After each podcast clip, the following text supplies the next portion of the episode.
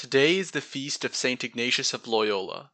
St. Ignatius particularly excelled in the virtue of prayer.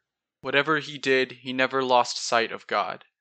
As he was walking, conversing, or was occupied in any other way, he had a habit of looking fixedly upwards for a short space of time to talk with God. In every momentous affair, no matter how clear it seemed to him to take a particular course of action, he nevertheless sought the counsel of God. His only prayer was that he might love God, and, by that love, might merit to love him more. In teaching Christian doctrine he used to conclude by these words, repeating them over and over again Love God with all your heart, and all your soul, and all your will. And these words were so inflamed in his soul that they kindled the hearts of his hearers, and pierced the most obstinate sinners with contrition.